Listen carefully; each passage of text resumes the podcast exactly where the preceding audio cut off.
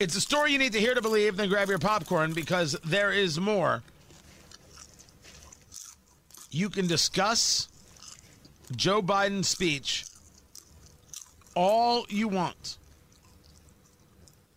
You can discuss and pretend that somehow he sounded like a leader in command and with a vision for the future.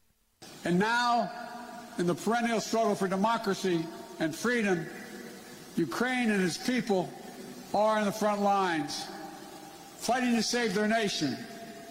And their brave resistance is part of a larger fight for an essential democratic principles that unite all free people.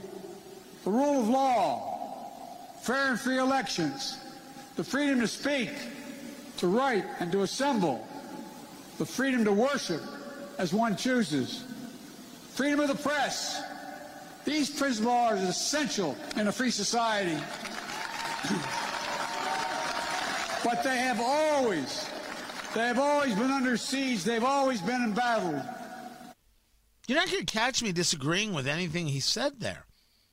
You're going to simply catch me disagreeing with the idea that he brings leadership to the table. And you're never going to get me to agree that he didn't call for regime change in this comment. For God's sake, this man cannot remain power. Joe Biden said that in a speech in Warsaw. Meant to be his big moment, meant to be his Reagan esque moment. Don't provoke Russia, but let's call him a war criminal, and now let's call for regime change. The White House is trying to walk it back. There ain't nothing to walk back. It happened.